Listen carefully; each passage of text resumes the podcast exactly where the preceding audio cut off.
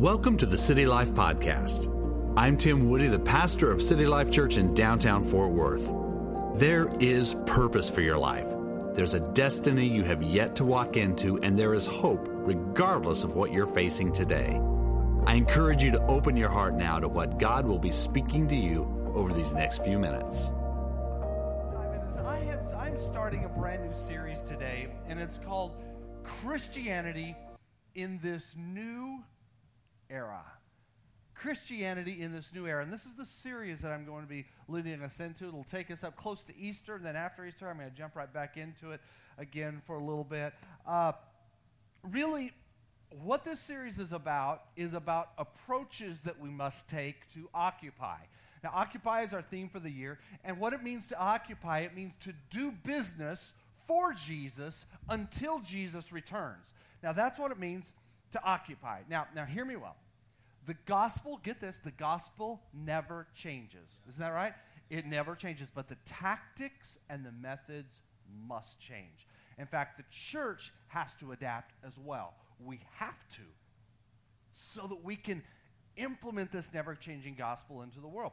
Now, ever since the church started, and I'm talking back at the very beginning, not this church, but the church, when it first started, which was at the day of Pentecost, when God poured out his Spirit on his people and, and people started coming to Christ and being baptized that same very day, uh, every time the church moved to a different area or a different part of the world, what they would do is, is, is they would it, it, would look a little bit different from place to place to place. And, uh, you know, it, even today, you go to one part of the world and go to another part of the world, go from one city to another city, you go from a small rural area, you're going to find the, the, the way that Christians, the way that the church engages culture and the, the way that the church interacts and how a church uh, functions, it's very different.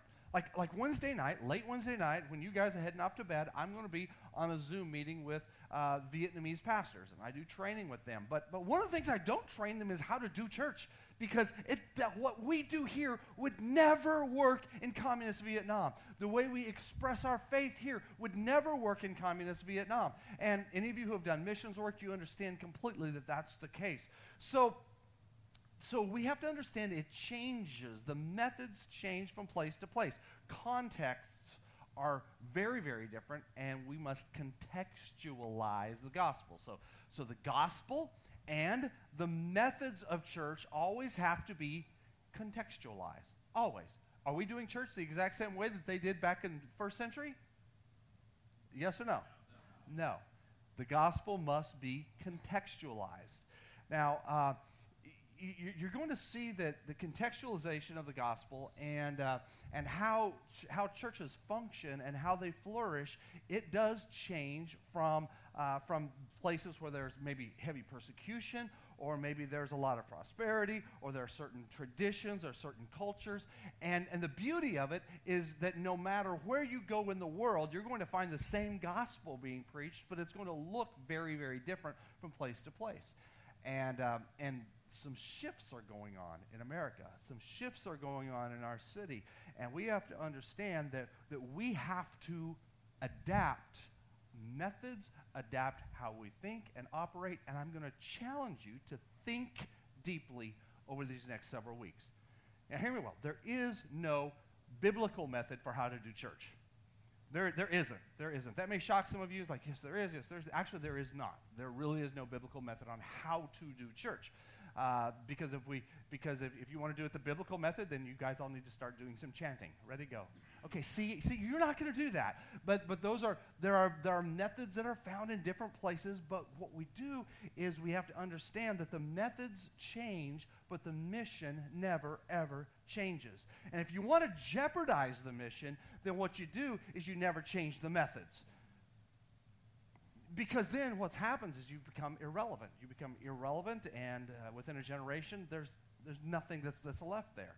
Here's some examples of how this has worked in our culture. Uh, two companies, Nest and another one, Ring, they have completely changed the whole landscape of home security today. They, they really have. Uh, think about uh, how Airbnb, how it has just revolutionized the entire hotel industry. You think about Lyft and Uber and how that has transformed the whole taxi industry. And it's not that people gave up on security. It's not that people gave up on, on, on, uh, on hotels or staying in very various places or accommodation. It's not that people gave up on transportation. No, what happened is, is something shifted, something changed, and they adapted to new ways of thinking or the culture, and they're still getting the same thing done. They're still getting the same thing done, except it looks very, very different, and it's ditto with the church. That is why I, as a pastor, and we as a church, we will never criticize the contextualization of the gospel. We never, ever will. Because methods of doing church are not nearly as important as the reality that people must be led to become followers of Jesus Christ and must have growing relationships with Christ. And so, where that is happening, we applaud it. We applaud it. That's why we don't we don't raise up walls of division. Well, I don't like this part and that part and that part. It's like, no, it's not like that anymore. So, one of the big questions we have to ask is what, the, what is the context of Fort Worth, Texas in 2022? We have to ask ourselves that. In fact, that's why we're doing cultural streets. Every time we've had these, these groups, we, we ask ourselves that. What is the context? What is the culture? How do we implement the gospel? How can we do this creatively and uniquely so that we can reach the hearts of people that have never been reached before or that simply a, a normal Sunday morning church service isn't going to reach people? You see, 75 years ago, America most certainly was a Christian nation. There's no doubt about it. Uh, Christian ideals it, it really dominated the whole landscape, uh, the Christian ideals, uh, because it influenced how people raised their family, it influenced how people uh, spent their money, it influenced how people spent their weekends. Do you realize that there was a time where, where gas stations weren't even open on Sundays, stores weren't even open on Sundays, people could not go shopping on Sundays? Why? It's because everybody was in church. Why waste your money doing that? Chick fil A does it today, and it actually works very, very well for them. But you see, the context has changed. America, I just want to tell you, America is no longer a Christian nation. We are a post Christian society. There was a time when teachers gave out Bibles in school. How many of you received Bibles from your teachers?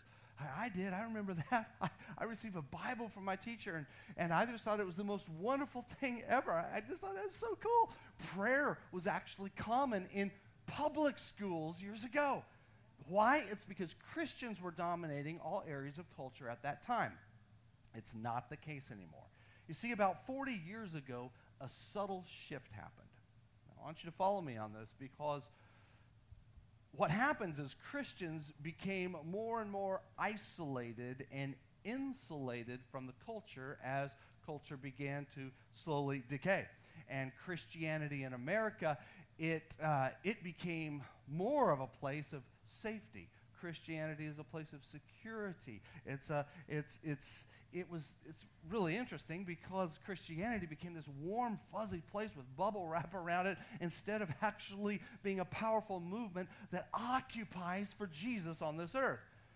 And, and, uh, and less and less Christians became involved in the uh, risky work of being out in the culture and being salt and light. I'm not saying everyone, but I'm saying uh, Christianity as a whole. And why? Well, truth be told, is because it's scary out there. It is scary out there. I remember even, even when I was a child in my young adult years hearing that, hey, the world is scary out there, so we just need to build this, this little Christian cocoon here so we all can be safe and happy and we can just come up to the church every day of the week and we're going to be just fine and there won't be any problems in our lives. Now, I remember hearing that kind of stuff. But what actually happened is, in many cases, we strapped ourselves into what I'm calling a Christian car seat. And uh, we did it to escape the decay of culture. Why? It's because it's easier to live that way. It's easier to be in this Christian cocoon where we can be happy and secure and blessed. And, and it does, I'm just telling you, it does feel good.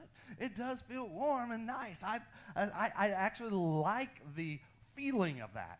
But we have to understand that, the world has now become very, very much post Christian. It is. It is it is not the same nation that I was born into. In fact, any of you in here who are adults, you are not living in the same nation that you were born into. So, title of my message today is Christianity is not a car seat. Christianity is not a car seat. Okay, now why do we use car seats? Well, parents use car seats so that the newest and most fragile member of their family will be safe and secure, so that, uh, that, that in case there's an accident, harm will be prevented and, and, and they're, they're going to be okay. And car seats are great for little babies. But what happens is you put a little boy in a car seat, a few years later, that little boy is going to be a big boy and he's going to be out riding a motorcycle with no helmet. and that's reality. And I just want to say Christianity needs to grow up and get on the motorcycle with no helmet and get out there and start making a difference for Christ. Christianity is, hear me well, Christianity is dangerous. Christianity is not a car seat. Christianity is about sacrifice. Christianity is about giving your life for the most amazing cause on the face of this earth. And, and it is the most uh, dangerous investment of all because you have short term loss for long term. Now, let me just say eternal gain. yeah, that is good.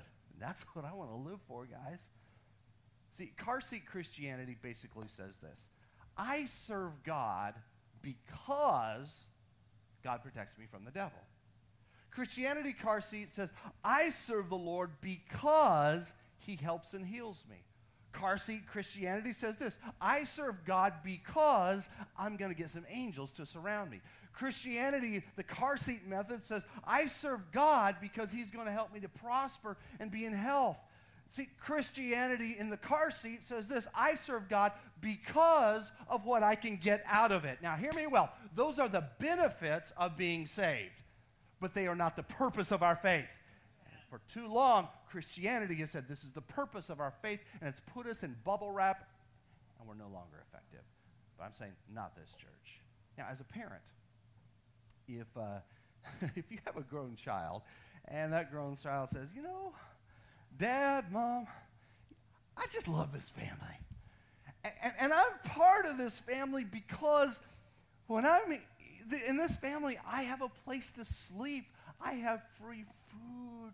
I have free medical care. I love being a part of this family because there's a huge TV that I can plug my game system into and I can play all day and all night. I love this family because I don't even have to leave the house. I don't even have to get a job because everything I'm going to have is taken care of. Now, if you were an adult parent, how would you feel at that moment? Well, I kind of went through some feelings of mine, like how would I feel if, if, if I had to deal with that. I haven't ever had to deal with that, but here, I'll tell you, I would feel used. I would feel uh, that something has gone deeply and horribly wrong because I've obviously allowed a culture in my home that shouldn't be allowed. And uh, it's the same with the church. It is the same with the church. Now, I, I want to give this quick disclaimer here. This is, please understand this. Please don't take anything that I'm saying out of context and get offended because, hear me well, I love the benefits of serving God. I do. I will continue to preach about them. I will always preach about them.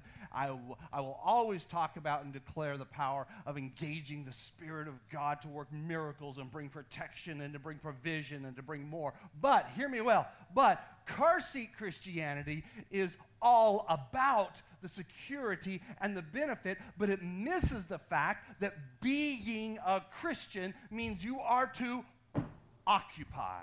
It means you are to do God's business until He returns. That's what I'm challenging you with today. See, but Christianity is also about a deep love and a consuming passion for God. It's about worship. It's about adoration. It's about what we're going to do on uh, next Sunday night when we do In His Presence at City Life. It's, uh, it's also about a drive and a desire to do God's work. It's about a, a, a, a hunger to pray and to disciple and to be in the Word of God and to bear the fruit of the Spirit. It's about short term loss for eternal gain. It's about generosity and it's about serving. It's about being dangerous for Jesus. It's about having a willingness to be under, under, uh, misunderstood and to be persecuted, knowing that ultimately, in the end, you're still going to win. So let me just be frank about it. Car seat Christianity is immature and it is self serving. Now, again, yes, we will always embrace, pursue, and receive God's miracle power and his provision like never before. In fact, I believe that in the days ahead, we're going to need that more than ever. I really believe that.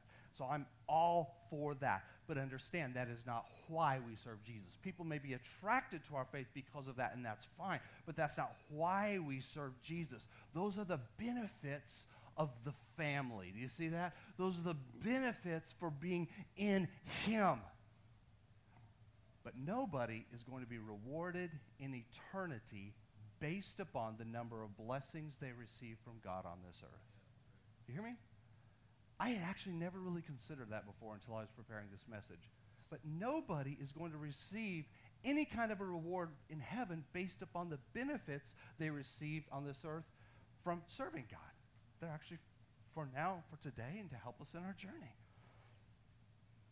Um, I, I live, I live for one moment. I've said this many times before. I live for the moment when I will stand before Jesus Christ and he will say, Well done, Tim, good and faithful servant. I, I, he's going to smile. He, he's going to give me a fist bump, high five. I don't know what, what he'll do. It'll be something like that in his own culture. And and then he's going to say, Tim, now I want you to go into this eternity. I mean, like eternity, that's, that's forever, Tim. Do you get that? Like, no, I don't, I don't understand that. Well, eternity is forever, and you're going to get to go into eternity, and it's going to be so much fun. It's going to be pleasure, forever, more relaxation, chill, fun, fun. It's going to be so engaging and purposeful and meaningful. I want that for you. You did a good job. That's really what I live for. I live for the affirmation of God standing at his throne. Now, on the flip side of that, I would honestly say that probably the greatest fear in my life is that when I stand before God, He, uh, he hands me a clipboard. And on this clipboard are several things written out, all of these accomplishments. And let's just say those accomplishments look something like this Tim led 120,000 people into heaven because he gave them relationship with Jesus. Tim sacrificially and generously supported God's work so that 500,000 people came to Christ through missions work. Tim resisted bribery and acclaim and applause and popularity so he could plow deep and sow spiritual seed. And, and, and he produced an abundant spiritual harvest that flourished Tim spoke the truth even when he was scorned and betrayed. And Tim gave up short term financial prosperity for eternal prosperity. And Tim used God's resources to bring about revival in the city. And Tim was, was known for his actions in the city much more than his education or the words that he spoke. I'd be looking at that clipboard and I would say, Hey, God, thank you, but this must be another Tim because this didn't happen. I, this actually didn't happen, God. There's a mix up here. There's a mix up. Then God would say, Yeah, Tim, well, since the beginning of time, that's been written out, and that was actually what was supposed to happen through you. That's what was supposed to happen. You were supposed to be occupying. You were supposed to be my agent the, in this world, and you were supposed to train other people to do the same. And, and, and I, I, I gave you my word, and I asked you to occupy, but you seemed, Tim, you just seemed so afraid of the culture. You seemed afraid of being rejected. The only place you felt you could be accepted was within the safe confines of your church building. So, Tim, yeah, you made it into heaven. That's about it. Now, I tell you guys, I don't want to have that conversation with Jesus where he says, You made it to heaven, but you didn't do what you were supposed to do on earth. I just wish you would have occupied instead of living your Christian life in a car seat. I'm just talking about me. I can't, I don't know. I don't know about you. I'm just talking about me. That would be the most haunting thing ever. So, why then, as Christians, do we fail to occupy?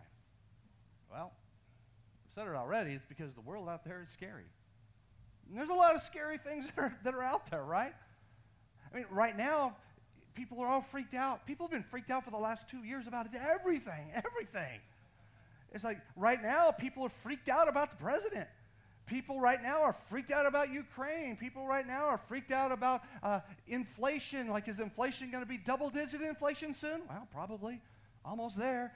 Like, what about gasoline? Oh, my people are freaked out about gas prices. Uh, is it going to be $7? Well, probably.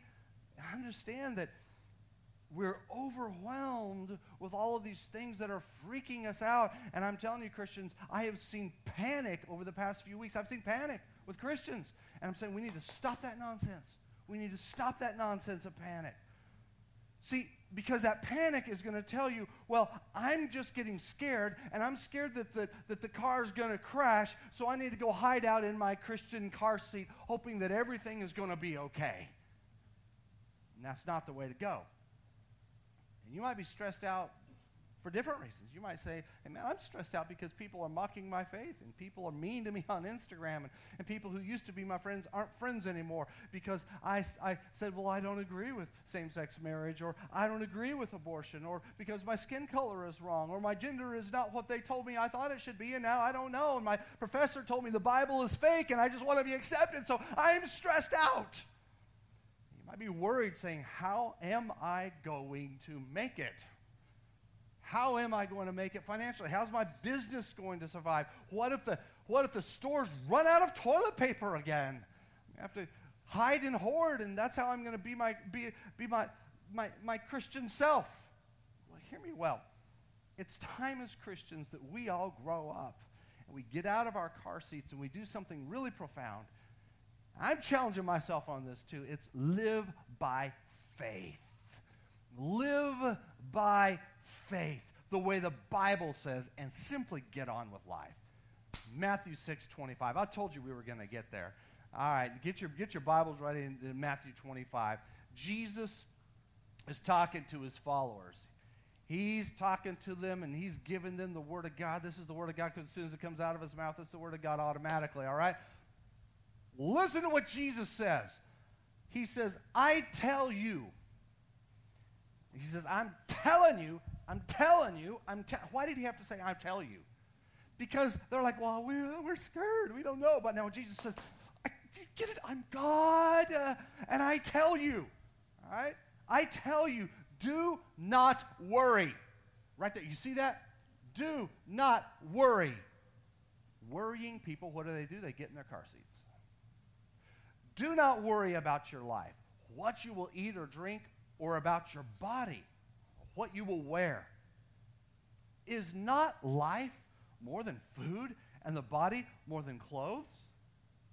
Look at the birds in the air. And I have a feeling he pointed at a bunch of birds that were flying over at that very moment. That's the way I picture it. It's just a perfect setup. It was an illustration. They do not sow or reap or store away in barns or hoard anything. Yet your, well, that was my addition right there. And yet your heavenly Father feeds them. Now, are you not much more valuable than they? Oh, he's going to go he's going to get further on. Keep following along here. Can any of you by worrying, worrying, being stressed add a single hour to your life? And actually, a good answer to that is no, it will actually take more of your life away from you if you keep worrying and being stressed. We, we know that, right? Then why do we keep doing it? All right, well, that, that's just a thought. All right, keep, keep going in here. So, and why do you worry about clothes? Now, obviously, that was a big deal to them at that time. Well, we're not going to have enough clothes. It's like we're not going to have enough gas, or we're not going to have enough toilet paper, or we're not going to have, we're not going to be able to go and eat at our favorite restaurant every day of the week, or whatever. Why do you worry about clothes? See how the flowers of the field grow? I'm sure there were some flowers out in the field at that moment. They looked at him. They don't labor or spin. Yet I tell you that not even Solomon in all of his splendor was dressed like one of these. If this is how God clothes the grass of the field, which is here today and tomorrow is thrown into the fire, will he not much more clothe you, you of little faith? So, do not worry. I mean, how many times did you have to say it? Do not worry. Stop being stressed out, saying, What shall we eat? Or what shall we drink? Or what shall we wear? He says, For the pagans run after these things. And the pagans, a good, we don't use that word very often in our culture. Pagans in, you know, t- today simply means that, that people who are basically, you know, into Satanism, paganism, all that kind of stuff. But it's really an enlarged term right here, which basically means lost people, people who don't know Jesus. So let me just insert it with that. For the people who don't know Jesus, run after those things. And your heavenly Father, though, he knows that you need them. Now it comes to this really popular scripture right here. But seek first his kingdom. Wait, did first. Seek first his kingdom and his righteousness. That's what we do. That's the activity. That's the focus. And all these other things will be given to you as well. Did, did, you get did you just get that? Jesus is saying, stop being stressed. You get, get out of your car seat. I want you to seek my kingdom. I want you to seek righteousness. So there, because all this stuff's going to be taken care of. he says, so don't worry about tomorrow, for tomorrow will worry about itself. There's plenty of stuff to worry. Tomorrow, stuff's going to happen. I'll just tell you, stuff is going to happen. And I'm not even a prophet. I don't even know anything, but I'm telling you, stuff is going to happen tomorrow, won't it? Yeah. Yeah, some of you just got scared because I said stuff is going to happen. Did you know it? Stuff's going to happen. I don't know. I don't know. I don't have a plan. Stuff's going to happen. Each day has enough trouble of its own. So why again are we stressed out? Seek his kingdom and his righteousness, and all these things will be added to you. And I tell you guys, I am all for the wonderful things God does for us. But if we're not seeking his kingdom and pursuing righteousness, we're not doing Christianity the way Jesus commanded and the way that Jesus modeled. You see that? So, and, and, you know, if you, if you go through the New Testament, go through the teachings of Jesus, Jesus is always saying, the kingdom of God is like, the kingdom of God is like, the kingdom of God is like. And do you know, in every single one of those stories, every single time he says the kingdom of God is like, he talks about somebody who's doing a work for God. He's talking about someone who's doing a work for a master. He's ta- he, it's never about someone just getting something good. Yeah, because I'm hiding in a cocoon. Now, I hope I'm not hurting people's feelings today. If any of y'all get your feelings, y'all any feelings hurt out here? Because I'll stop. If, okay, good. I'm going to keep going then. See, the focus of Christianity must shift from what we can get to how we live to make Jesus known. Because he's going to take care of the what we can get part. So, why are we hiding? Why are we panicking? Aren't we just aren't we as Christians literally supposed to be different than the rest of the people in this world? Jesus wasn't safe. Jesus didn't panic. Jesus didn't hide out. I mean, church, I'm challenging you. You need to throw that car seat away. Now, if you're going outside and you have kids, you're strapping them in the car seat in your car. That's not what I'm talking about. Don't throw that car seat away. But you need to throw your Christian car seat away. Be of good courage. Be strong in the Lord and in the power of his might. Put on his armor and occupy. Why do you need armor? It's because you're in the stinking battle, you know? The baby don't need armor in the car seat, does he? You don't need armor if you're in your Christian car seat, but if you're out occupying, you're going to need that armor of God. It's time we influence our cities for Christ. I want you to live with some risk. Live with some risk because God is on your side. Here's how I define risk I define risk as an action that exposes someone to the possibility of loss or injury. So, if you take a risk, you could lose money. If you take a risk, you could lose face. If you take a risk, you could lose your life. What's worse, if you take a risk, you could even endanger other people and not just yourself. And that's all reality. That's what risk is. And you might even lose their money. And you know, things could be rough. That's risk. Understand that? So, here's a question Is it wise to take a risk? Is it? Is it wise to, ex- to expose yourself to a potential loss? Is it? Well, maybe. Maybe not. But what if you took a successful risk and it took a risk and it was successful and it brought benefit to so many people, but it actually caused a little harm to yourself. Would you still do it? Car Christianity says no. I'm tired of living See, risk is actually woven into the fabric of our faith and life itself. Come on, church. We need to pick up our Bibles and we need to read our Bibles. The people of Israel, they just strolled out there into the barren wilderness with no water and no food. And my friend, that's risk. Yet they created a nation that still exists today. Paul's entire life was all about one huge, extraordinary risk after another, and he was even beheaded for it. But today we are reading the letters that he wrote to the churches that actually orchestrate our so much of what we believe today. Oh, what about Shadrach and his buddy Meshach and Abednego? You want to talk about risk? When they were commanded by law to bow down and worship an image, when they refused to do so twice, they were thrown into a furnace to be killed, to be executed. But what happened? Of course, God delivered them, but their stance actually changed the way that they were worshiping in all of Babylon. Did you know that? They just stood for what was right. Oh, God delivered them.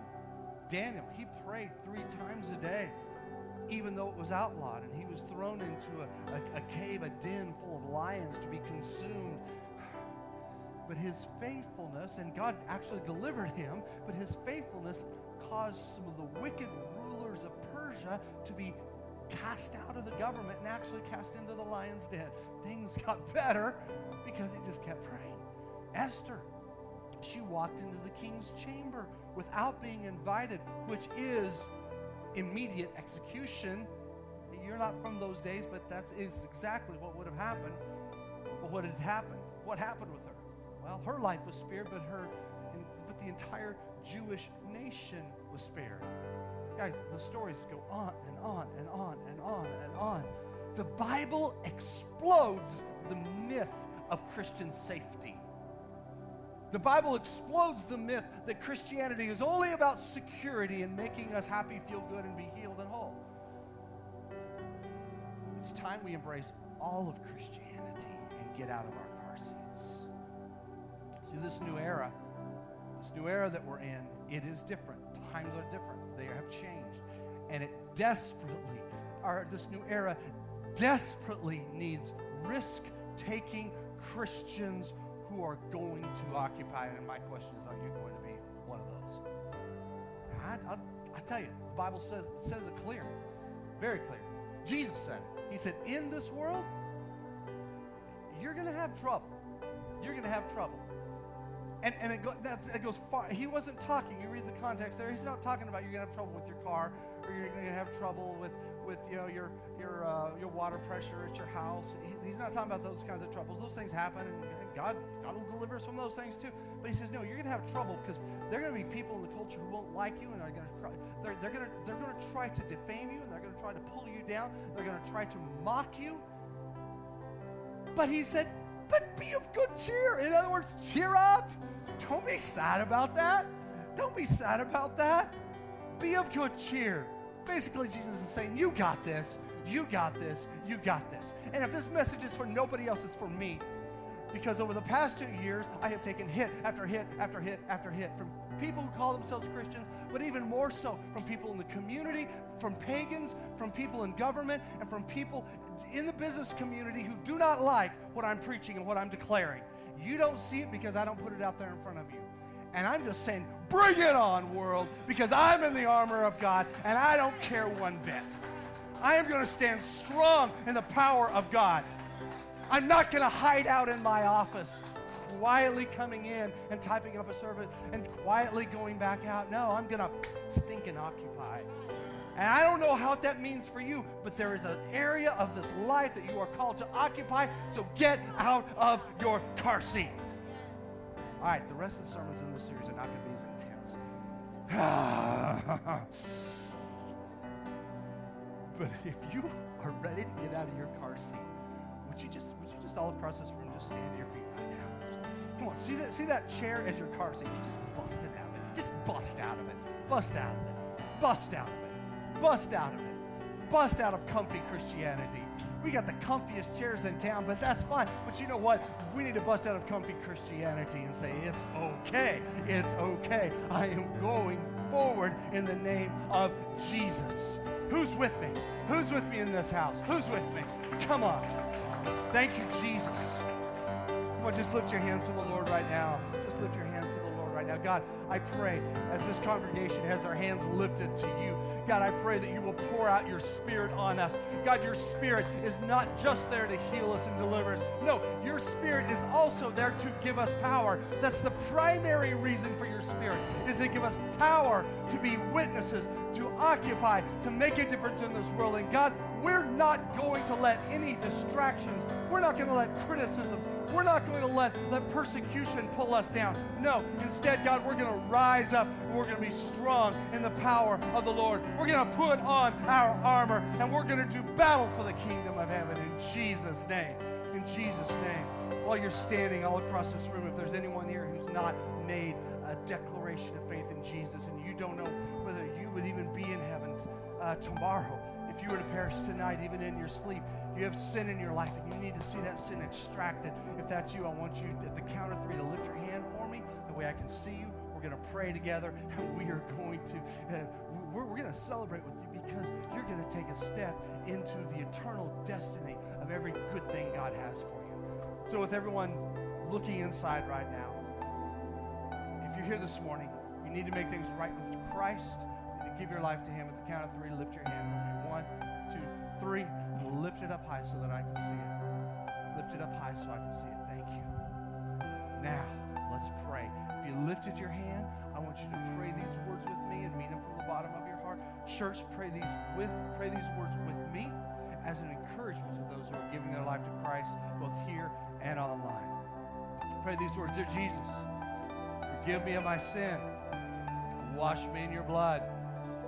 Today I make the choice to give up my past and embrace the future that you have for me. I choose today to be dressed in the armor of God and to occupy and not go back to a car seat. in Jesus' name, in Jesus' name, amen. Thank you for tuning in to the City Life Podcast. If you're interested in attending our Sunday service or would like more information, go to citylifefw.org.